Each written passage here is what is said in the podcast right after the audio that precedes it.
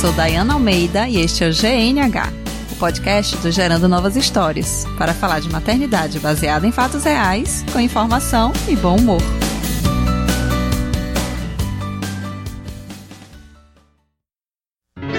Jamais calarão a tua voz, cada palavra tua é a multidão nas ruas, gritando teu nome pelos que têm fome de viver em paz. Jamais apagarão o teu olhar, esse poder lunar, movendo as marés pra inundar o rio, o asfalto, a praça, a avenida. Brasil, teus filhos. Olá! O GNH Podcast de hoje está muito especial. Por uma surpresa do destino, eu estou recebendo aqui Lígia Moreiras, que eu acredito que todo mundo já conheça, né? Pelo menos as minhas ouvintes já conhecem, que é do site Cientista que Virou Mãe e que agora está virando política. Bom dia, Lígia, seja bem-vinda aqui ao GNH. Bom dia, querida. Eu, olha, eu tô muito feliz de estar conversando com você, te agradeço muito, é muito especial, especialmente porque esse é o primeiro programa de podcast que eu gravo com alguém. seja bem-vinda, eu que você se apaixone, porque é um bichinho que quando morde a gente é difícil se curar. É. E você já divulgou que tá pensando, né, em criar um podcast. Sim, porque eu tô numa onda agora de que a gente tem que ocupar todos os espaços para tentar Sim. alcançar o maior número possível de mulheres. E eu tô vendo o podcast crescer e acredito que seja uma ferramenta muito boa para mães, especialmente, que nem sempre tem tempo disponível para sentar e ler textão. Então a gente tem que ir por todos os lados para facilitar essa informação chegar para todo mundo. né? Exato, o podcast é um, é um meio fantástico de fazer isso. E na verdade esse tá sendo meio que um teste, né? A gente tá aprendendo aqui juntas como usar e eu espero que em breve o seu programa já esteja no ar e eu vou ser ouvinte assídua com certeza. Ai, que feliz que eu fico. Obrigada, Dayana.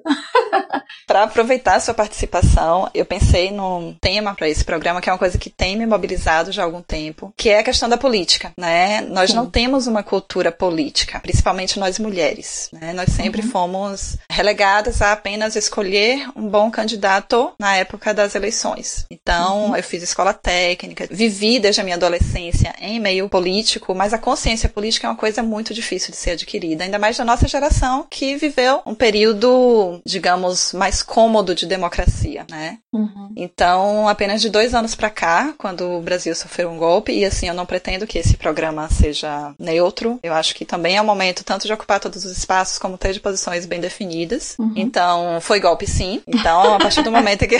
Inclusive, eu só estou aqui porque foi golpe sim, porque eu sei que você também sabe que foi golpe sim.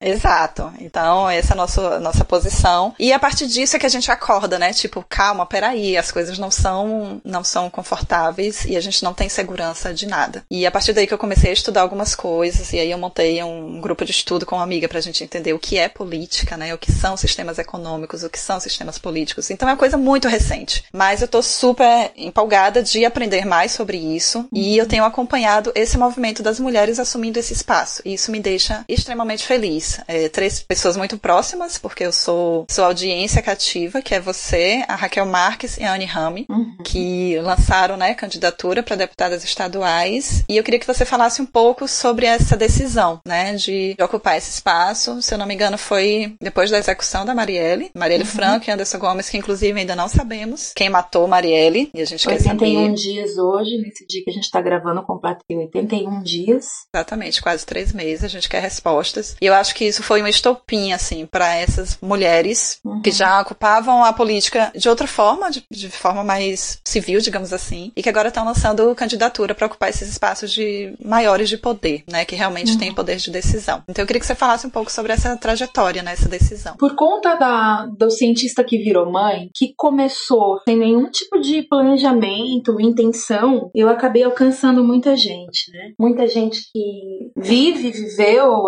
as angústias de ser mãe nesses tempos atuais. E muita gente que não tem filho, também não quer ter, mas que se interessa por esse debate por outros que eu sempre promovi lá no site, né? E por conta desse grande alcance e de ser explicitamente um alcance ativista, porque eu falo de questões das mulheres mães em especial, e eu comecei falando desde a gestação, falei durante todo o meu puerpério, é, sobre o processo de amamentação, minha filha tá crescendo e eu vou ali compartilhando as coisas, é muito evidente que a minha participação é ativista, né? Eu me reconheço como uma ativista do movimento social de mulheres, especialmente do movimento de mulheres mães, porque são pautas muito específicas que vêm sendo, assim, invisibilizadas há muito tempo. E passou da hora da gente posicionar. É, nós somos um movimento de mulheres, mas temos pautas específicas em função da condição da maternidade, que nos traz características específicas também, né? E aí essa, esse trabalho ativista, que se refletiu também no meu segundo doutorado, que foi sobre violência no parto, sobre violência obstétrica, ele é muito forte para mim e para as pessoas que estão comigo, com quem eu trabalho, seja na esfera do ativismo, da pesquisa ou da produção do site Cientista que Virou Mãe. Eu recebo muito, e sempre foi assim, eu recebo muito depoimento, testemunho de mulheres dizendo como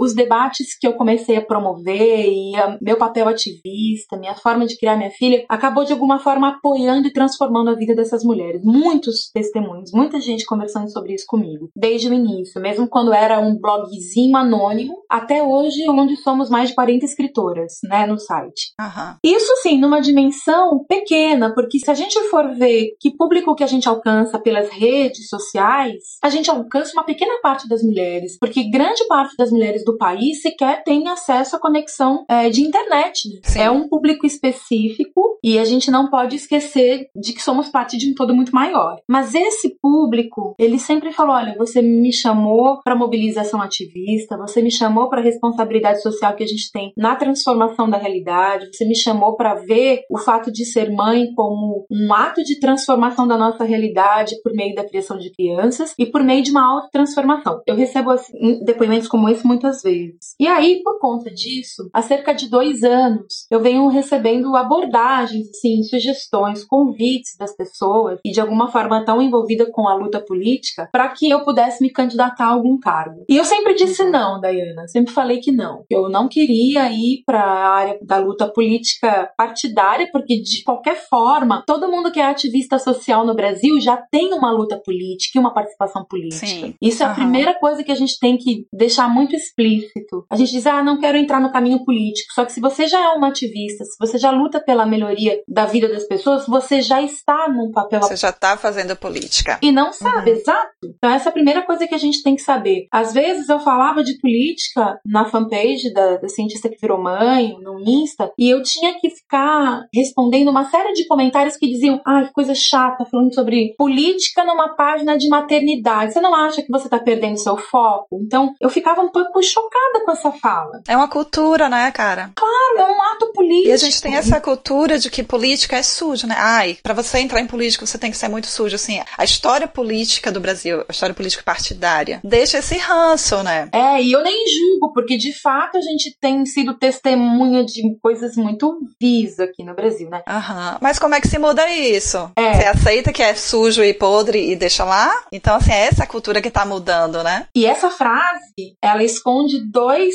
preconceitos, né? O primeiro é que a política é uma coisa imunda, portanto eu não vou fazer parte. E a segunda é que maternidade não se mistura com política, são duas coisas que a gente tem que passou da hora da gente combater essa essa essa crença, sabe? Não é assim. É porque esse discurso tem sido reforçado que as pautas das mulheres tão, têm um atraso muito grande na inserção política, especialmente com relação à maternidade e infância, né? Então essa é a primeira coisa. Eu sempre disse que eu não queria entrar. Dois anos e meio quase falando que não, que não é para mim, que minha área era ciência, que meu negócio era escrever, era atuar na militância para as mulheres e tal. Uhum. Bom, aí, esse ano, no início do ano, eu também comecei a receber essas abordagens. Porque 2018 é ano eleitoral, né? Mas Sim. eu também continuei dizendo não. E aí, no dia 14 de março, Marielle e o Anderson foram executados. Eu acompanhava o trabalho da Marielle porque, por motivos meio óbvios, assim, eu estava procurando, sim, há muito tempo, uma representatividade política, por mais que não fosse aqui no estado onde eu moro, que é Santa Catarina, Marielle era do Rio, para ver a política acontecendo de outra maneira, uma política representativa por mulheres, por mulheres mães e tal. E a Marielle era um caso muito óbvio, muito claro, né? As pautas Sim. políticas dela tinham a ver com o povo da favela, com a luta feminista e com pautas relacionadas à maternidade, entre outras, né? E quando a Marielle foi executada, eu fiquei, como todas as ativistas, acredito, muito chocada, muito impactada, foi muito traumático para todas nós, né, que trabalhamos nessa interface da, da militância por mulheres, porque meio que foi um, ok, agora tá descarado. Sempre nos Sim. mataram, mas agora é, é em praça pública. Escancarou, né? Na cara, execução, agora o negócio muda de figura. E foi isso, isso que eu me impactei muito, assim, né? Poxa, é uma mulher com uma grande visibilidade, uma representante política democraticamente eleita, cara, agora tá valendo tudo, né? Foi o que eu senti. E eu passei muitos dias pensando sobre isso. Pensando que quando a gente não ocupa os lugares, as poucas que ocupam acabam ficando em risco. Desde risco moral e, e de assédio, né? Porque a gente que se expõe nas redes já sabe como nós somos assediadas moralmente tantas vezes. Imagina uma representante política do porto de Marielle. Né? Então eu Sim. fiquei muito chocada, assim. Essa consciência de que se a gente continuar dizendo não para ocupar esses cargos de poder, a gente vai expor ainda mais as que estão lá e que vão começar uhum. a ser. E os espaços vão continuar a estar lá. Eles Exato. vão ser ocupados por alguém. Por alguém. Quem é esse alguém? Não, é física. Exatamente. Que seja dos nossos, né? Exato.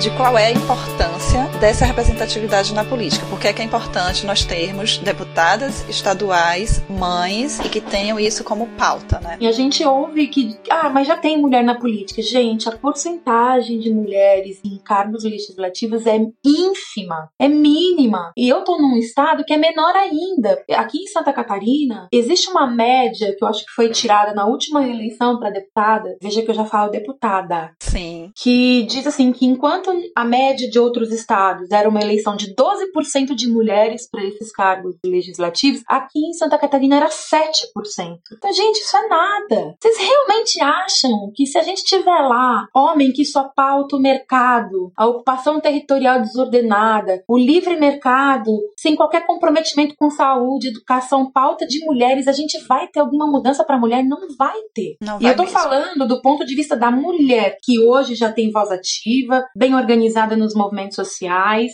Os feminismos têm nos representado, se não a todas, a muitas de nós. Tem muitas que sequer se reconhecem feministas, embora levem uma vida de valores feministas.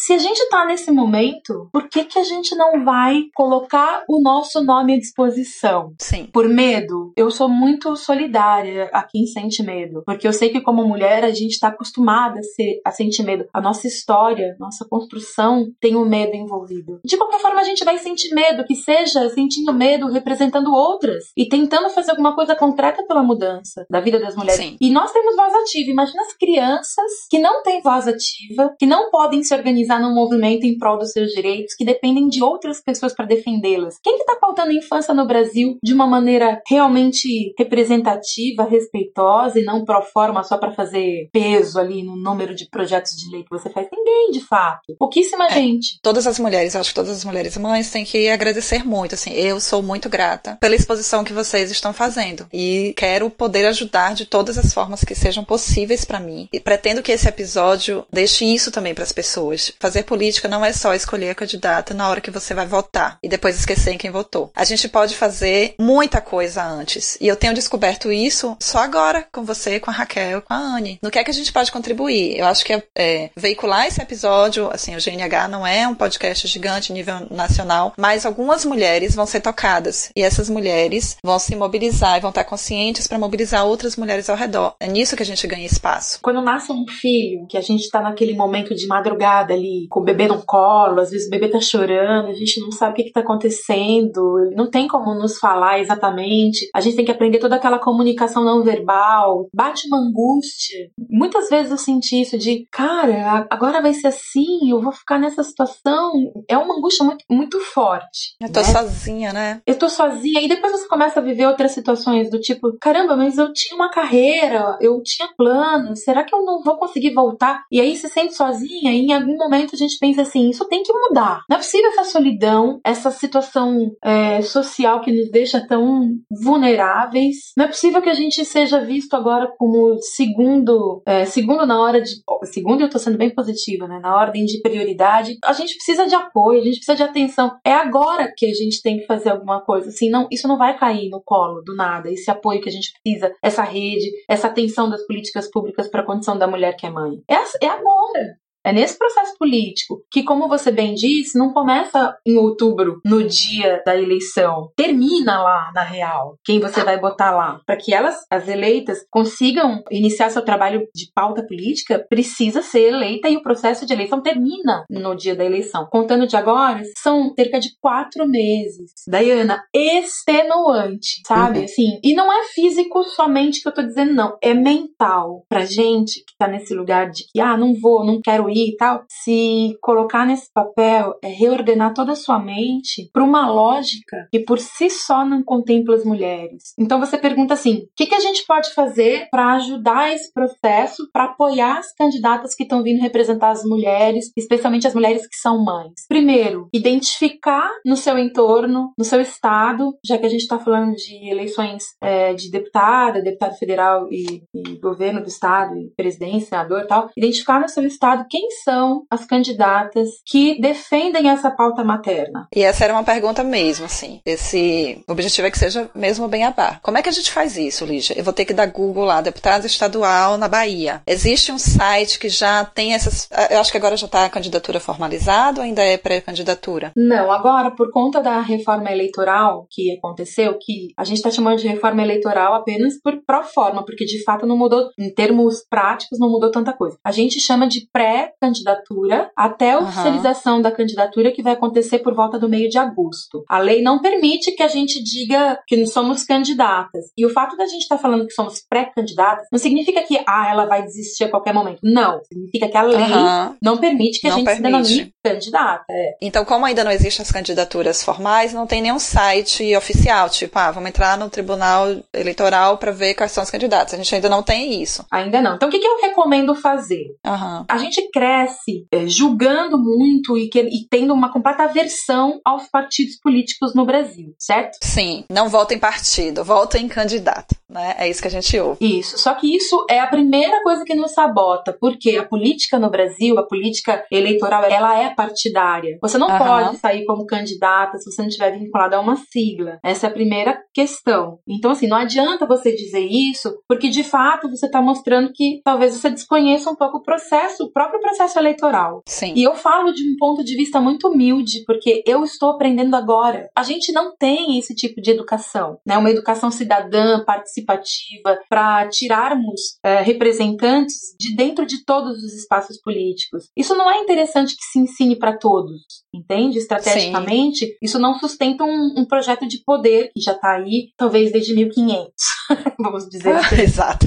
Então você não tem educação política para saber como é que funciona o processo. Mas é assim. Então o que, que eu recomendo, né? Estudar um pouco sobre os partidos políticos e o que eles vêm fazendo ou desfazendo aqui no Brasil. Aham. Nesse sentido, eu posso falar da mim, do meu caso e de todas as nossas amigas militantes da causa materna que estão ao meu redor, com quem eu tenho uma história de militância. Sim. Eu, por exemplo, escolhi o PSOL por uma questão de análise do que ele, os representantes que estão no pessoal vem fazendo, por conta Sim. das bandeiras que levanta, da resistência que vem tendo nesse processo de golpe. Aqui na minha cidade, que é Florianópolis, a gente vem sofrendo um processo de golpe municipal muito forte. O prefeito vem querendo é, avançar as OS que a gente fala, né, para a administração da saúde e educação, que já é uma espécie de privatização. Então, para gente que defende saúde e educação universal para todos, isso já é um golpe dentro do golpe, né? E quem vem fazendo frente a isso são candidatos, especialmente candidatos do pessoal. É. Então é uma questão de representatividade. O que, que eu recomendo? Procurem estudar sobre os partidos políticos e aquele cuja proposta te contempla mais, dá uma olhada em quem são os pré-candidatos e as pré-candidatas. E eu vou falar tudo no gênero feminino, tá? Pré-candidatas. Sim. Porque eu acho que a gente tem um papel decisivo agora que é mulher, vota em mulher. Senão a gente não Sim. vai conseguir pautar os nossos interesses urgentes. O que não significa que toda candidata mulher esteja defendendo as nossas causas. Inclusive, isso é um problema aqui na Bahia.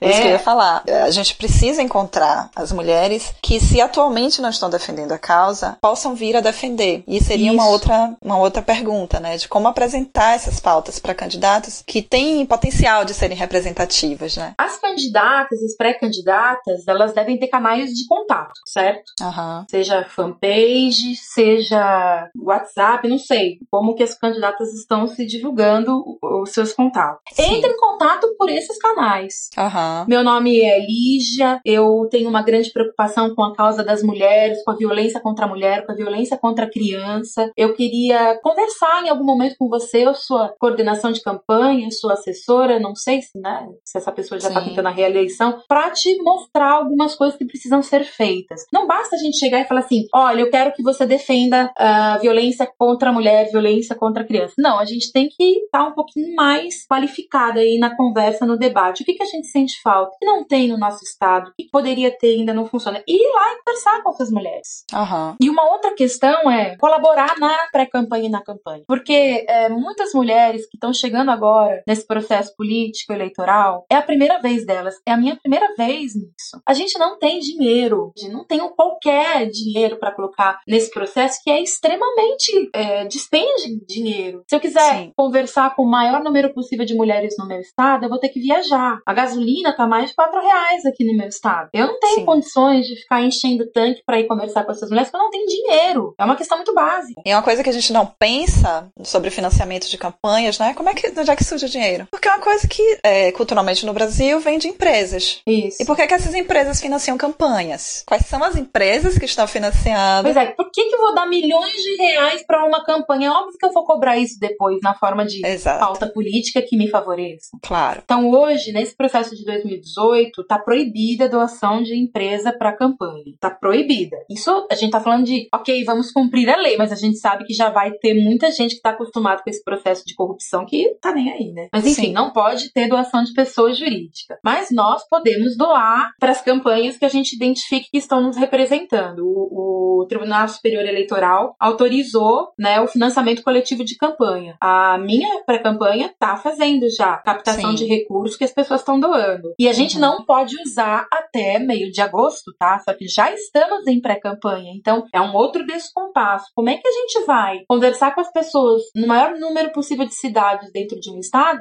se de agora, final de maio, começo de junho, até agosto, dois meses pela frente, a gente não tem dinheiro, entendeu? Então, como é que a gente resolve esse problema? Primeiro, eu incentivo muito as pessoas a doarem o quanto puderem para as campanhas das candidatas que as representam. E como que essa doação pode ser feita? A candidata vai disponibilizar um site que é um site seguro, é, autorizado pelo Tribunal Superior Eleitoral, geralmente que faz interface já com a prestação de contas, tem que ser transparente, tem que ser aberto. A gente escolheu uma plataforma depois é, da Milena, que é uma voluntária da, da minha pré-campanha, analisar mais de 20 sites, se eu não me engano. A gente escolheu uma. Você pode uhum. doar quanto você puder por mês, por exemplo, porque é um processo que demora alguns meses, a gente vai até outubro. Ou Sim. se você tem um dinheiro guardado que você quer muito que ajude a transformar, vai lá e doa. Então eu, eu tô incentivando única. muito as pessoas. Ah, eu só posso 20 reais. Poxa, doa 20 reais por mês. Vai fazer total diferença. Esse dinheiro vai ser usado para deslocamento, para encontrar as mulheres, para a gente criar propostas em conjunto. Vai ser usado para produzir material didático de processo eleitoral. A gente está se dedicando muito a isso, sabe? Implicar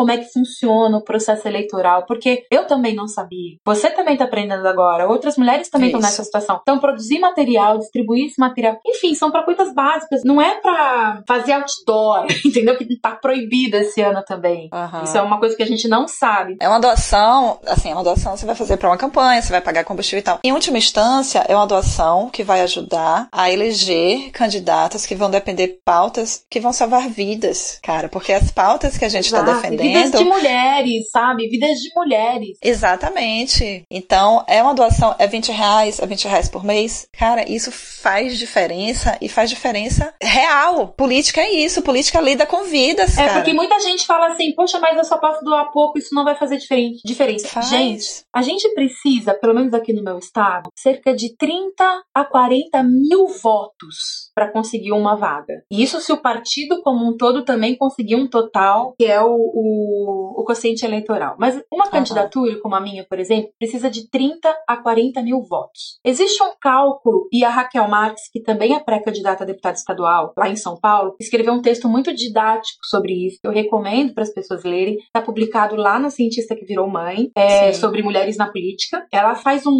um, uma explicação de que cada voto custa para a candidata cerca de 4 reais. Multiplica isso aí por 40 mil. Que valor é esse? É o valor que você precisa gastar para se deslocar, para produzir material, para ajudar a manter essa equipe que te acompanha por esses meses, para conquistar o voto de uma pessoa. Quatro reais por pessoa. Então, quando uma pessoa fala assim, ó, ah, eu só posso doar muito pouco, só posso doar, sei lá, 30 reais. Gente, 30 reais são sete pessoas que a gente consegue alcançar. Parece pouco perto de 30 mil, mas se muitas pessoas estiverem pensando solidariamente, a gente consegue sim transformar isso. E se você doa 30 e você conversa com a sua colega de trabalho que está ali do lado, ela também vai doar 30, já são 60. Exato. Olha só, olha só. Né? Uma outra coisa que eu tô aprendendo nesse processo é que uma campanha eleitoral, elas são duas campanhas em uma. Para nós que estamos chegando agora, que não estamos em partidos que contam com um fundo partidário grande, né? A gente não tem dinheiro mesmo. Tô falando nessa realidade. A primeira é a campanha pelo financiamento coletivo, para que as pessoas se apropriem da política e, fala, e falem, eu quero financiar isso. A outra campanha é a de pedido de voto, que só está autorizado um pré-candidato, um,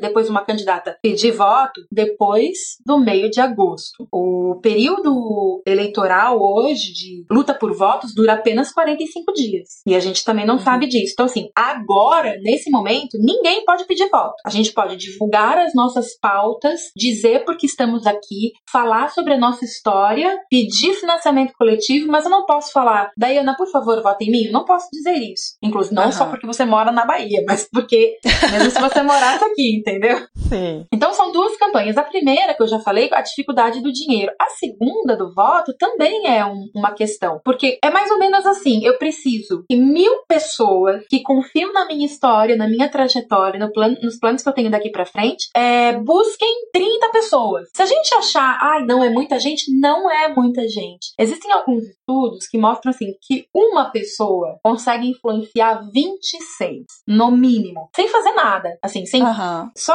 de viver. De só divulgando, minha, minha candidata é tal. Isso, só de viver, de compartilhar suas ideias, consegue influenciar 20 e alguma coisa que eu não lembro o número exato, pessoas ao seu redor. Imagina se a gente direciona isso e faz uma coisa pensada. Eu vou ajudar a eleger essa candidata, porque eu conheço a história dela, eu confio nela e eu sei que ela vai pautar coisas que não estão sendo pautadas devidamente. Você consegue sim 30 pessoas. E se cada uma dessas 30 pessoas conseguirem outras 30, a gente tem aí um aumento exponencial. Falta a gente saber disso, sabe? Se apropriar disso. Se empoderar, né? Saber que pode fazer diferença. Porque claro. é isso, a gente não tem essa noção. A gente precisa saber que consegue sim fazer diferença. Eu gosto de dar como exemplo o movimento pela humanização do parto e nascimento aqui no Brasil. Foi a porta de entrada para o meu ativismo social. Uhum. A gente tem um movimento que dura há cerca de 30 anos aqui no Brasil. Há cerca de oito anos eu estou nesse movimento e a gente tem visto como nos últimos 10 anos a coisa está avançando bem por conta da pressão das mulheres, que tem dominado tudo, desde os meios de comunicação, a gente viu o número de blogs e sites que foram criados para falar desse assunto, desde as marchas, a gente teve a marcha pelo parto em casa, a marcha das doulas,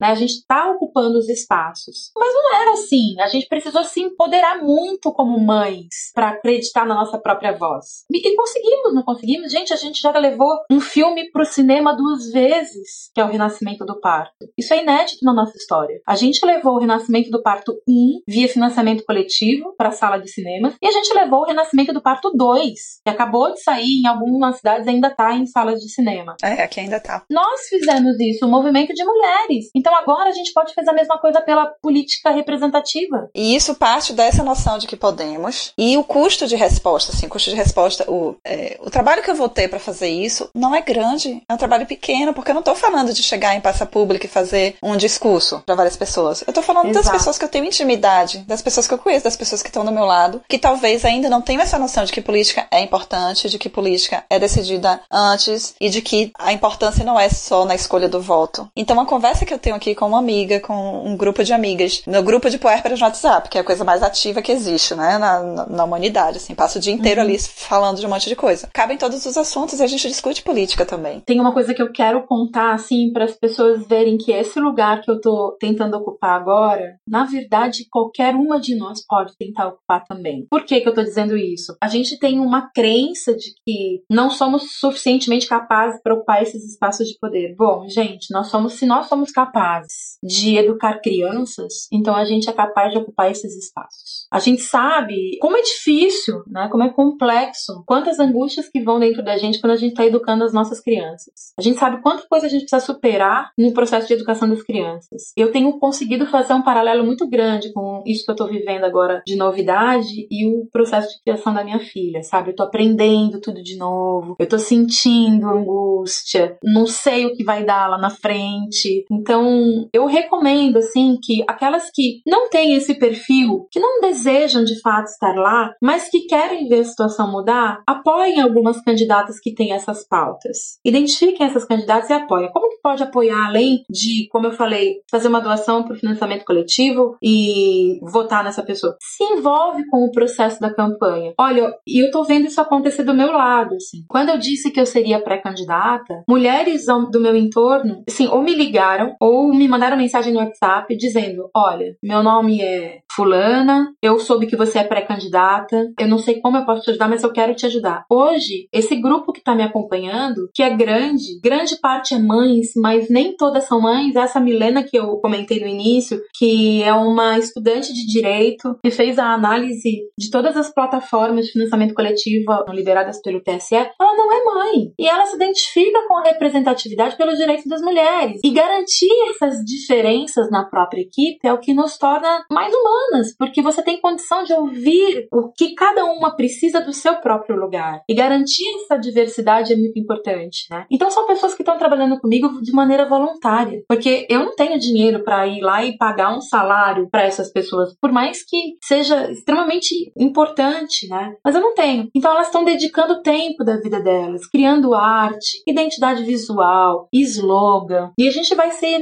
com base nesse trabalho voluntário todos esses meses de campanha. Então, claro que é possível a gente ajudar alguém a se eleger. É nisso que a gente tem que apostar agora. Sim, é um trabalho que faz sentido, né? Assim, é claro que todos deveriam estar recebendo, que é um trabalho que, enfim, é profissional, mas cara, você está trabalhando numa coisa que faz sentido para você, né? Com uma coisa que existe um propósito para aquilo, com que você vai ver um resultado real, social, é, futuramente, né? Sim. Então, assim, todo mundo tem capacidade de fazer o que quer que seja para ajudar nesse esse processo, realmente. Especialmente porque a pessoa que é candidata, ela não vai ser candidata para ela, né? Ela não vai ser eleita Isso. para ela. Ela vai ser eleita uhum. para trabalhar para todas nós. Que é uma diferença, né, do que a gente vê na política atual. É uma grande diferença. Né? Que ali famílias eternamente vivendo disso, né, do que conseguem tirar do meio político. E é isso que a gente quer mudar. E isso só vai ser mudado com a ajuda de todo mundo, assim. Não dá para você competir com alguém que tá ali na política há séculos, desde 1500,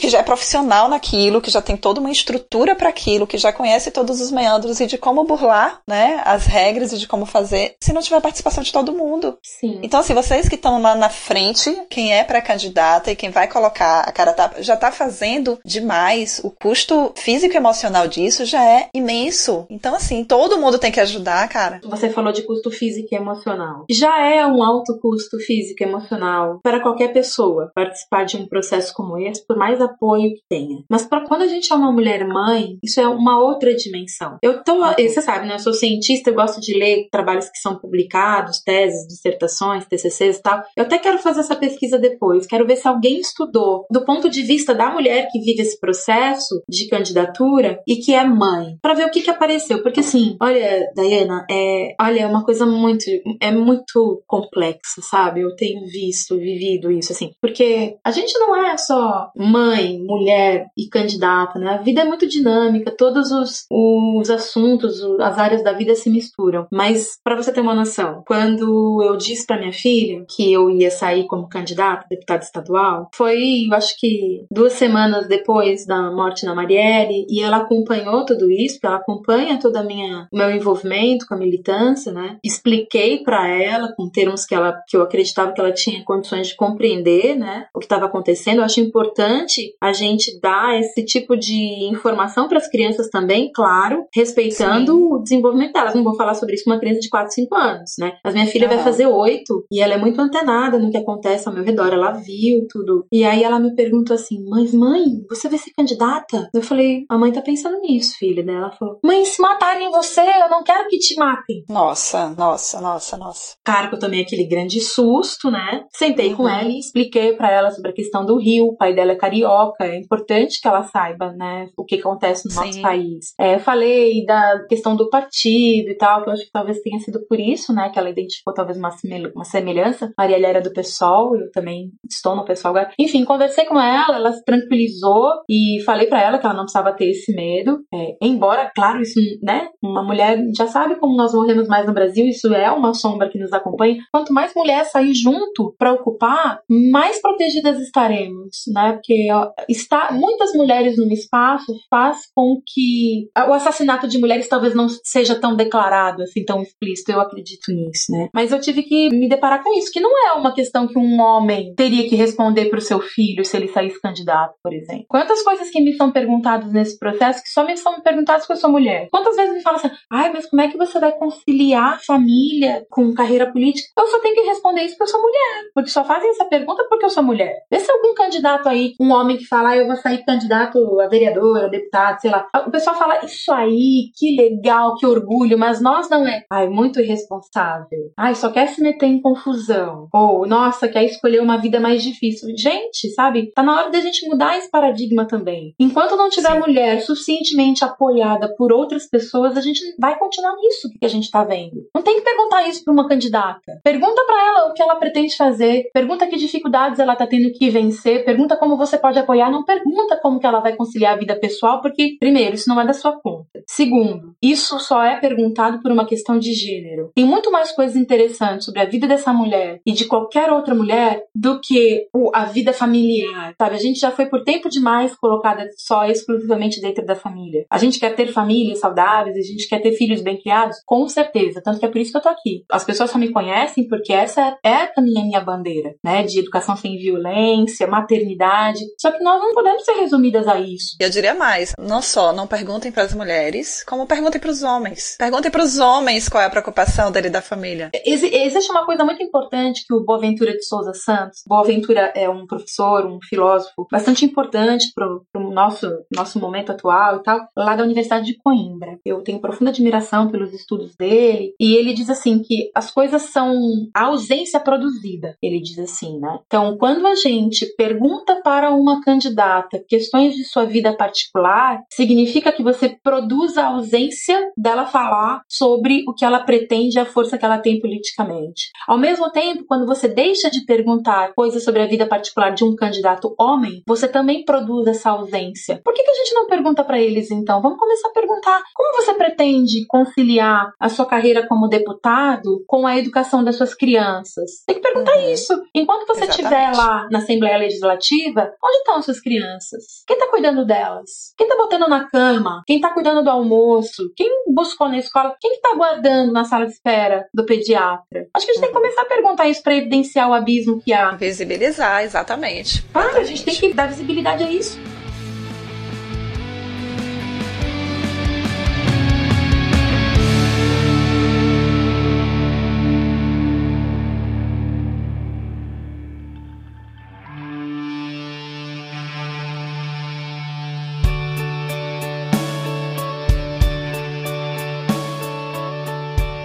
Queria entrar numa questão agora que eu sei que você tem uma visão muito clara e que eu tenho percebido é, essa discussão né, no meu meio, e eu imagino que isso seja uma discussão nacional, das pessoas que têm uma ideologia de esquerda em relação à presidência, né, que a gente sabe que é o cargo maior. E a gente tem visto aí o risco né, da direita no mundo inteiro tá uhum. tomando poder, o Brasil já sofreu um golpe, então a gente tem ainda a iminência, é, depois que o Trump ganha a eleição nos Estados Unidos, eu acho que fica uma noção de que tudo pode acontecer e a gente está nesse temor, né, do que pode acontecer na eleição da presidência no Brasil. Uhum. E a gente tem um candidato, que é um candidato com ideologia não liberal, um candidato que tem muita experiência em política, um candidato que fala muito bem, que demonstra muito conhecimento das questões econômicas, das questões políticas, enfim, e que tem sido visto e tem sido pautado pela, pelas pessoas e por amigos de esquerda como um candidato viável para fazer frente a esse risco da assunção de poder pela direita. Uhum. Ao mesmo tempo, a gente tem candidato do PSOL, a gente tem candidata é, mulher, mas que não aparece nas pesquisas ainda, né? Como uma grande probabilidade. Uhum. Queria que você falasse um pouco sobre isso, né? Porque quando a gente fala de um candidato que tem experiência política e que tem né, capacidade de gestão, a gente está falando também de um candidato que não pauta as questões feministas. Das mulheres. Uhum. Exatamente. Que não pauta questões de mulheres, que não pauta questão de minorias. E eu tô vendo muita gente nessa corda bamba, né? E eu, como eu sei que você tem uma, uma visão sobre isso, eu acho que pode ajudar também a gente ter uma, uma noção, né? A, a clarear uhum. o que é que pode acontecer na presidência do Brasil. Eu acho que grande parte do que está acontecendo na nossa história política vem de uma ideia errada que a gente tem, que é de votar no menos pior. Isso não está levando a gente a bons lugares, não. A gente está deixando de fazer o nosso jogo para impedir o jogo adversário. E quando a gente deixa de fazer o nosso jogo, não adianta que nós não vamos fazer gol. É uma coisa que eu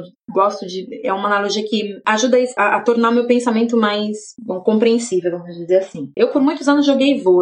Minha juventude inteira eu joguei vôlei. E eu gosto de fazer essa analogia assim: quando você fica só na rede, bloqueando a cortada que vem do outro time, você não faz o seu jogo adequadamente. E você, portanto, não consegue atacar adequadamente. E o que eu acho que o Brasil está fazendo, o que nós eleitores estamos fazendo, é só ficar ali na rede bloqueando cortada. O que significa votar em alguém para fazer frente a alguém pior. E assim a gente deixa de organizar um jogo inteligente baseado nos nossos valores, acreditando que a gente pode transformar. Eu me nego, eu me nego a votar em quem eu realmente não acredito na sua ideologia. Eu me nego em votar em alguém que não representa aquilo que eu acredito. Me nego. Esse discurso de que ah, temos que votar no cidadão X, que vai a público e diz que o momento é de testosterona, eu me nego a votar nesse cidadão. Porque o momento não é de testosterona. Toda a história brasileira foi de testosterona e nós estamos nesse ponto que a gente está chega. A gente fica flutuando no discurso da mídia. E redes sociais também é mídia. Quando Sim. há uma campanha que fica falando, não, a gente tem que votar nessa pessoa para fazer frente ao outro, ao fulano de tal, isso também é um discurso midiático e impede que a gente haja como a gente acha que deve agir. Então, a gente não pode se enfraquecer nesse momento apenas porque as pessoas dizem que é o candidato candidato mais razoável, é o candidato que unifica. Não unifica, não é razoável. Se você é uma mulher ou se você não é um homem branco, ele não te representa e, portanto, você não pode votar nele. É uma coisa muito básica. A gente tem candidatos com propostas mais representativas. A gente tem candidatos com propostas que contemplam saúde universal, educação, retomada de um plano universal de bem-estar social. A gente tem candidatos. Se a gente não tivesse, ok, a gente poderia pensar de outra maneira. Mas a gente tem candidato. Esse discurso de temos que votar no A para fazer barreira para o B foi o que nos levou até aqui agora, sabe? Outra coisa que eu também quero levantar é quem é o vice dessas chapas? é pergunta importante, né? A pergunta do milhão. Porque todo mundo fala assim, olha, ah, quem votou na Dilma votou no, no Temer, né? Que o pessoal diz assim. Eu gosto de perguntar assim para essas pessoas: você votou na Dilma? E eu nem votei na Dilma, tá? No primeiro turno eu não votei, não. Eu tinha candidata que me representava. Aí eu falo assim: tá, você votou na Dilma? Eu não votei na Dilma. Daí eu falei: quem foi o vice da pessoa que você votou? As pessoas não sabem. Então critica, né? E diz que quem votou na Dilma votou no Temer e que, portanto, é, a esquerda botou o Temer lá, critica, mas não sabem quem votou também. Então é um momento agora, 2018, é um momento da gente estudar sobre o processo eleitoral, compreender que não dá mais para a gente seguir irrefletidamente ou achar que a política não é o nosso lugar ou que nada do que a gente faz vai adiantar. Esse pensamento é o que tem nos trazido até esse momento. É hora da gente ir atrás da informação, se engajar no processo, leva as crianças junto. A Clara tem me visto nesse trajeto. Eu levo ela para as reuniões quando ela tá comigo. Ela participa. A gente fez uma reunião para a criação da identidade visual e slogan. Ela desenhou como ela achava que tinha que ser. Isso ajuda a transformar não somente agora, porque estamos saindo como possíveis representantes, mas o futuro também. A gente está mostrando para essas crianças, para essas meninas, que esse lugar também pode ser ocupado por elas. Que é possível. Outro dia ela me falou assim: mãe, acho que quando eu crescer eu vou ser uma candidata para prefeita, para começar. Eu acho que é isso, sabe?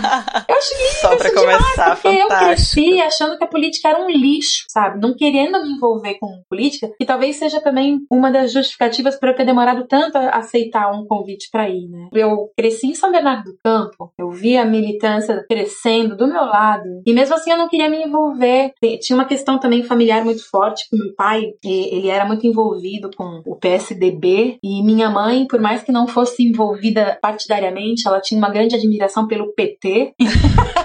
Imagina uma criança criada numa ali, família né? em que o pai é PSDB, a mãe é petista. Mas, enfim, Mas é uma eu quero analogia dizer- também interessante, sabe? A gente falando de, de maternidade. Quando a gente fala, ah, eu não quero. A gente ouve, né? Eu não quero ter filho porque o mundo tá muito ruim, as pessoas são muito ruins, eu não quero colocar uma criança nesse mundo. E eu gosto de dizer assim, que eu não tive a minha filha pra botar no mundo gente que possa ajudar, mas já Eu acho que ninguém, né? É, mas já que eu fiquei grávida e e já que eu decidi seguir em frente com essa história de ser mãe, eu vejo como meu dever fazer isso agora. É isso. É tomar Sabe? essa responsabilidade, né? Vejo como meu dever criar uma criança que veja a si mesma como peça fundamental nessa mudança e não como mais um consumidor de recursos do planeta, porque é isso que nós somos. né? E, e, assim, é, esse caminho da educação sem violência, dessa educação ativa pela. Assim, quando eu digo educação ativa, é mostrando para ela que a vida é bem mais do que o nosso umbigo, que ser gentil com as pessoas não é uma exceção, ela precisa ser a regra, porque isso é o que muda as relações. A gente já vive num mundo que tem feito as pessoas vítimas demais pra gente dar ao luxo de não ser gentil uns com os outros, eu penso. Ter ensinado isso pra ela, bom, ela vai fazer oito anos daqui a dois meses, e eu vejo que criança ela tá se tornando, assim, com uma noção de justiça social muito clara. Ela, ela me chama atenção, às vezes ela fala assim, ô mãe, você não tá sendo coerente. E eu preciso parar pra ouvir porque que ela tá achando que eu não sou coerente, porque, poxa, tem uma visão muito clara do, do assunto. E ela me fala, você não tá sendo coerente porque você pediu pra eu arrumar o meu quarto, mas o teu quarto é uma zona. Faz parte do processo, né? É pra isso mesmo que eu criei ela, pra ela ser Sim. crítica e não aceitar todas as verdades. Exatamente. E da mesma forma que a gente tem a responsabilidade, né, na criação, a gente tem a responsabilidade de mudar essa cultura para as crianças, de que a política é um lugar sujo, de que a política não tem que ser ocupada, de que a política tem que gerar um sentimento de afastamento. Então eu queria fechar esse bate-papo fazendo um resumo, assim, um beabá de como a gente pode fazer. Então, estudar política, né, entender como é que se dá o processo político e o que é política, que política não é só partido, Sim. envolver as crianças, porque a gente vai estar mudando essa cultura, a gente vai estar mostrando para elas que política é lugar de gente que quer o bem, né, que quer contribuir para a sociedade e não contribuir para a Levando as própria. crianças para as reuniões, sabe? Porque a Isso. gente torna os espaços sem criança, mas é, isso não é legal, não. A gente tem que levar as crianças para os espaços, tem que se adequar à presença das crianças. É importante que elas estejam junto com a, a gente nesse processo. É, estudar partido, isso aí para a questão mais prática, pesquisar quais são os candidatos dos partidos que têm uma ideologia mais ligada à sua. Se não tiver nenhuma candidata, né, candidata já pautada essas questões, você apresentar isso, né, buscar assessoria, buscar candidata e apresentar apresentar essas propostas, apoiar, divulgar, compartilhar, conversar com as pessoas, divulgar os seus pontos de vista. Isso faz muita diferença e doar dinheiro. As campanhas precisam de dinheiro, então a gente também pode ajudar doando dinheiro. Não é coisa impossível de ser feita, tudo isso aqui é super possível. Enfim, tá na mão de todo mundo, de cada uma de nós, participar desse processo de um ponto ou de outro dentro das nossas possibilidades. Na Bahia, eu não sei quais são as candidatas, mas me comprometo a pesquisar isso também e te levar essa informação para você poder compartilhar nas suas redes. É, eu Sim. sei que aqui em Santa Catarina eu tô saindo para candidata a deputada estadual pelo PSOL. Em São Paulo, a gente tem Raquel Marques, Anne Rami, pela bancada ativista, Mônica Seixas também, pela bancada ativista. Em Minas Gerais, nós temos a Poli do Amaral, que também é uma companheira do Movimento pela Humanização do Parto. Goiás, a gente tem a Lana Paula, Luna, temos a Alessandra Minadakis, ou seja, a gente já está tendo alternativa. Agora, nessa fase agora, juntem-se, cheguem junto a essas mulheres, participem das reuniões, ofereçam seus apoios, doem para as campanhas de financiamento, ou a gente não vai conseguir chegar até outubro. E se no seu estado realmente não tiver nenhuma possibilidade, que eu acho né, difícil, isso tem que começar a ser plantado, você pode doar para as campanhas de outros estados, porque a gente está falando de uma mudança de cultura. Muito bom. Muito se a gente bom. aprova essas mulheres, se a gente elege essas mulheres, a gente está mudando a cultura política do Brasil. A gente está mostrando que é possível. Quem sabe nas próximas eleições, as mulheres do seu estado vão estar se sentindo mais seguras para se expor, né, e para entrar nesse processo. E eu estou tentando estabelecer um vínculo bem íntimo com as pessoas que estão doando para minha campanha, entrando em contato com essas pessoas pelo WhatsApp, agradecendo e, e perguntando o que que você espera, o que que você quer ver nessa campanha, o que que vai fazer os seus olhos brilharem e a sua esperança voltar. Eu tenho conversado com as pessoas, elas estão me mandando os depoimentos dela, e acho que esse diálogo íntimo com as pessoas é fundamental nesse momento. Então é isso aí, a gente pode, a gente vai conseguir, né? Já tô vendo vocês todos deputadas e essa, essa eleição vai ser fantástica. Quero te agradecer demais. Muito obrigada. O nosso, o nosso slogan, ele diz mais ou menos o que a gente pensa sobre isso, que é ocupamos, existimos, transformamos. Quando a gente criou esse slogan, eu achava que deveria ser o contrário. Existimos, ocupamos e transformamos.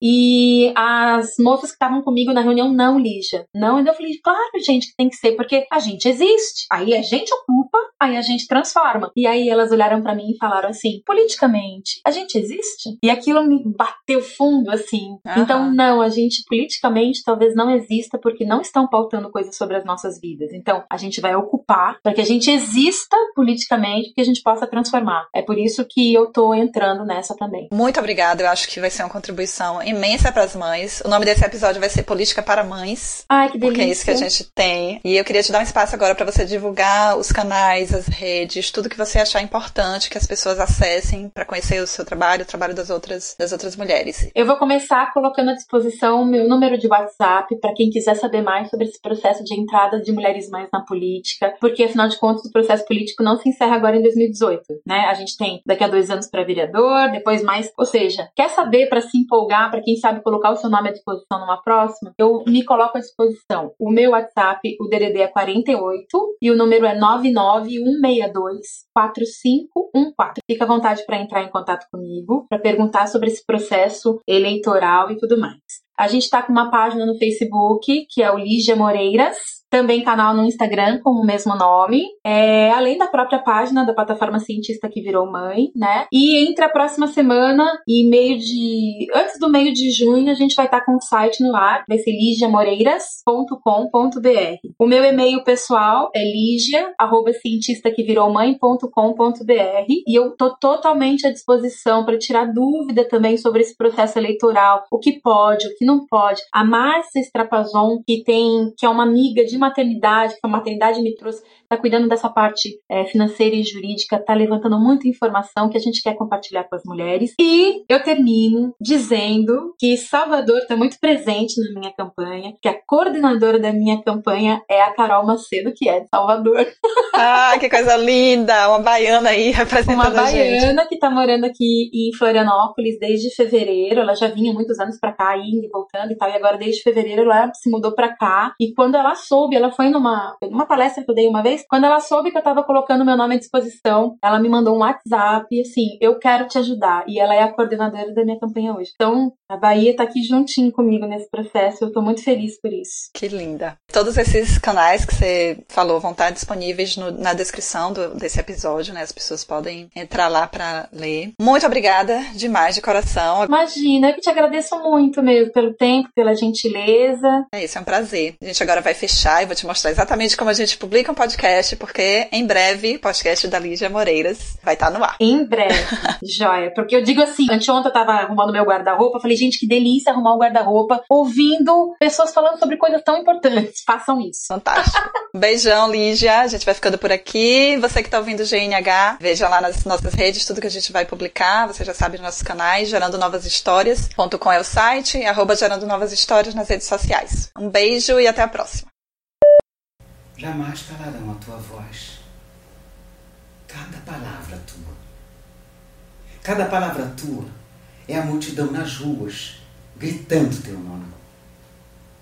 Pelos que têm fome de viver em paz. Jamais apagarão o teu olhar, esse poder lunar, movendo as marés, para inundar o rio, o asfalto, a praça, a Avenida Brasil. Teus filhos não fogem à luta. A bala não cala a fala nem mata o amor. Teu nome no muro é a morte do algoz sob o poder do sol. E viverás em nós, presente, porque somos nós. Somos nós a tua voz. Somos nós. Porque somos nós. Somos nós a tua voz.